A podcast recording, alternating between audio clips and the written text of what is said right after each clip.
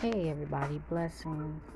Um, I just thought I would come in tonight. Um, I had a rough day, but I'm feeling um, a lot better, you know.